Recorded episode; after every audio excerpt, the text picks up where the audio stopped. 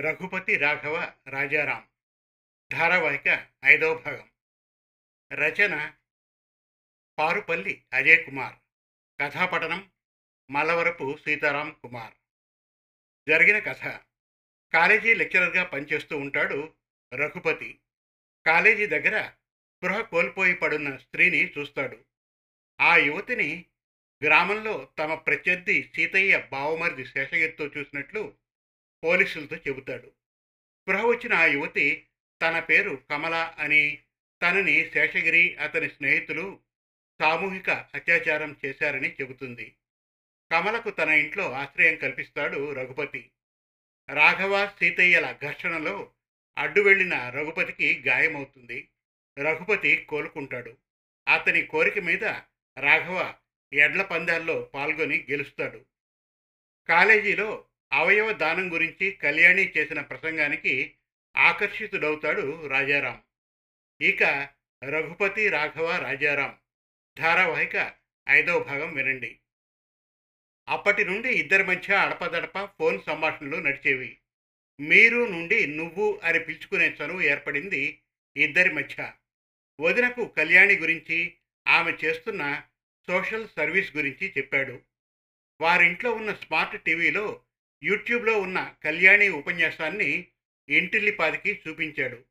అందరూ అంత చిన్న వయసులో ఆమె చేస్తున్న కృషిని కొనియాడారు. కాలేజీ ప్రాజెక్ట్ వర్క్ మెటీరియల్ కోసం హైదరాబాద్ వెళ్ళినప్పుడు కళ్యాణికి ఫోన్ చేసి యూనివర్సిటీకి వెళ్ళి కలిశాడు రాజా. యూనివర్సిటీ నుంచి ఆ రోజు ఇద్దరు కలిసి బిర్లా మందిర్కు వెళ్ళారు. దైవ దర్శనం తర్వాత జన సమ్మర్దం లేని చోట కూర్చున్నారు. తన గురించి తన కుటుంబం గురించి రాజా కళ్యాణికి చెప్పాడు. కానీ కళ్యాణి తన గురించి ఎప్పుడూ చెప్పలేదు.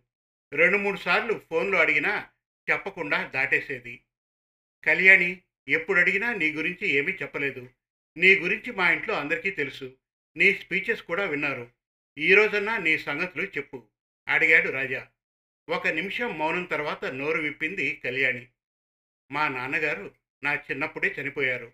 అమ్మ పేరు సునంద. నన్ను అక్కయ్య ఇందుమతిని అమ్మ అల్లారు ముద్దుగా పెంచింది. నాకు అక్కకు ఏడేళ్ళ తేడా.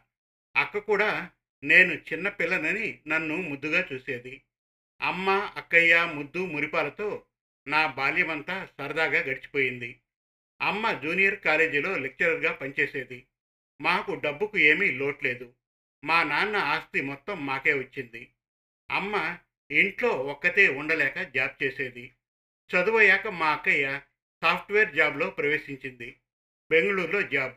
రెండు మూడు నెలలకు ఒకసారి ఇంటికి వచ్చి వెళ్ళేది. ఒకసారి వచ్చినప్పుడు జాబ్ చేసే చోట తనతో పనిచేసే మోహన్ను ఇష్టపడుతున్నానని అతన్నే పెళ్ళి చేసుకుంటానని చెప్పింది. అమ్మ నేను పోయి మోహన్ను చూశాం. మనిషి చూడ్డానికి బాగానే ఉన్నాడు. కన్నడిగుడు. తెలుగు కొద్ది కొద్దిగా వచ్చు. అతని తల్లి తండ్రి ప్రేమించి పెళ్ళి చేసుకున్నారట. ఇరువైపుల చుట్టాలు వారిని వెలివేశారు. ఈ మధ్యనే ఓ కారు ప్రమాదంలో తల్లి తండ్రి మరణించారు. బంధువుల వివరాలు ఇతనికి తెలియవు. తెలుసుకోవాలని కూడా ప్రయత్నించలేదు. ఒక రకంగా అనాథ అని చెప్పవచ్చు. అమ్మకు ఈ సంబంధం పూర్తిగా నచ్చకపోయినా అక్క బలవంతంతో పెళ్ళికి ఒప్పుకుంది. పెళ్ళి బెంగళూరులోనే చేశాం.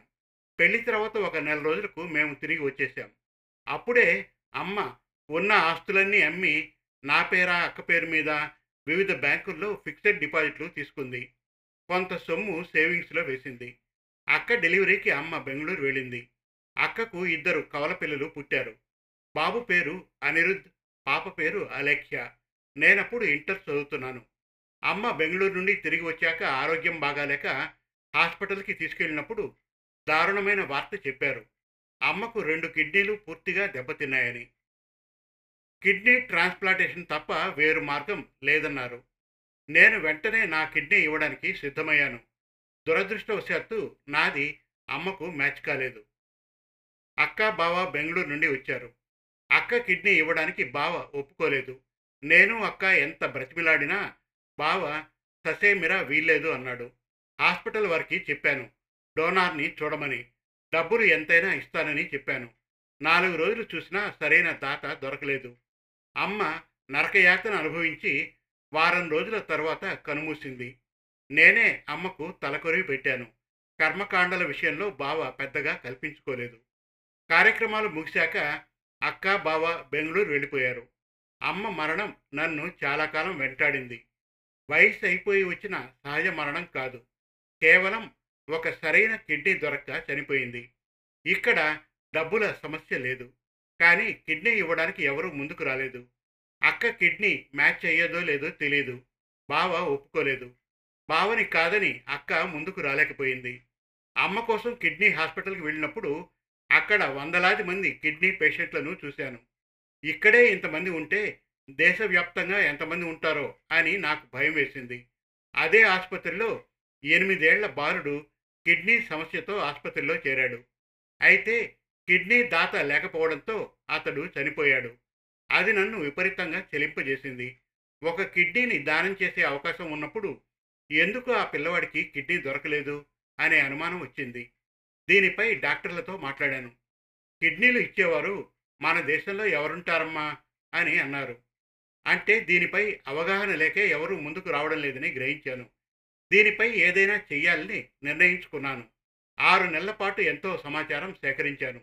ఇతర దేశాల్లో ఎలా ఉంది? మన దేశంలో అవయవ శరీర దానాలపై పరిస్థితి ఏంటి? అనే వివరాలు సేకరించాను. ఒక సంవత్సరం పాటు నేను రీసెర్చ్ చేసినట్లుగా క్షుణ్ణంగా అన్ని విషయాలు అవగాహన చేసుకుని రంగంలోకి దూకాను. డిగ్రీలో ఉండగా పంతొమ్మిది సంవత్సరాల వయసులోనే ముందుగా నేను చదువుతున్న కాలేజీలోనే నా మొదటి స్పీచ్ ఇచ్చాను. అది పేపర్లో వచ్చి వేరే కాలేజీ వారు పిలిచారు. అది మొదలు ఇప్పటిదాకా ఎన్ని కాలేజీల్లో ఎన్ని చోట్ల చెప్పానో లెక్కేలేదు డిగ్రీ పూర్తయ్యాక హైదరాబాద్ వచ్చి పీజీలో చేరాను. నోటోతో రెగ్యులర్గా కాంటాక్ట్ పెట్టుకున్నాను. అవయవ దానం గురించి ప్రతి ఒక్కరికి అవగాహన కల్పించాలన్నదే నా లక్ష్యం. ప్రతిసారి ఉపన్యాసం విన్నప్పుడు ఉన్న ఉత్సాహం తర్వాత ఉండదు. మీ కాలేజీలో దాదాపు వంద మంది దాకా పేర్లిచ్చారు. రిజిస్ట్రేషన్ సమయానికి పది మంది కన్నా ఎక్కువ మంది రారు.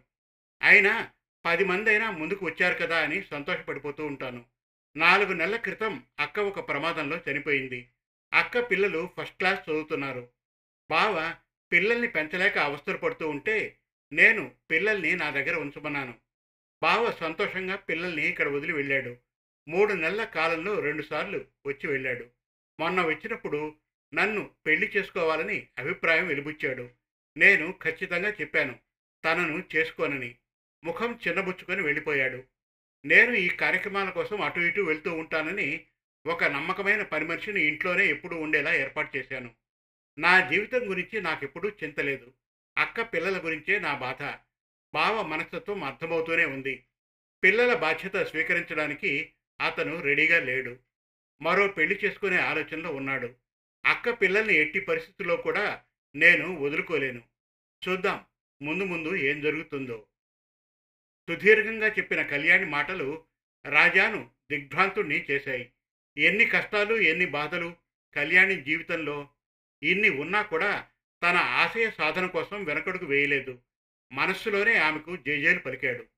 కళ్యాణి ఇక నుండి నీకు తోడుగా నేనుంటాను. ఇది నిజం. ఇష్టం ప్రేమ లాంటి మాటలు చెప్పను. కానీ నీ ఆశయం నువ్వు ఎన్నుకున్న మార్గం నాకు నచ్చాయి. నీకు ఏ అవసరం వచ్చినా నిస్సంకోచంగా నాకు ఫోన్ చేయి. సంక్రాంతి సెలవులకు పిల్లల్ని తీసుకొని మా ఊరు రా. మా వదిన నీ స్పీచ్ విని నిన్ను చూడాలంది. నీ స్నేహితుడిగా ఎప్పుడు నీ వెంటే ఉంటా అన్నాడు రాజా. కళ్యాణి చిరునవ్వుతో తలాడించింది. ఇంకా ఉంది రఘుపతి రాఘవ రాజారాం. ధారావాహిక ఆరవ భాగం త్వరలో. మరిన్ని చక్కటి కథల కోసం కవితల కోసం వెబ్ సిరీస్ కోసం మన Telugu Kathalu dot com visit చేయండి. Thank you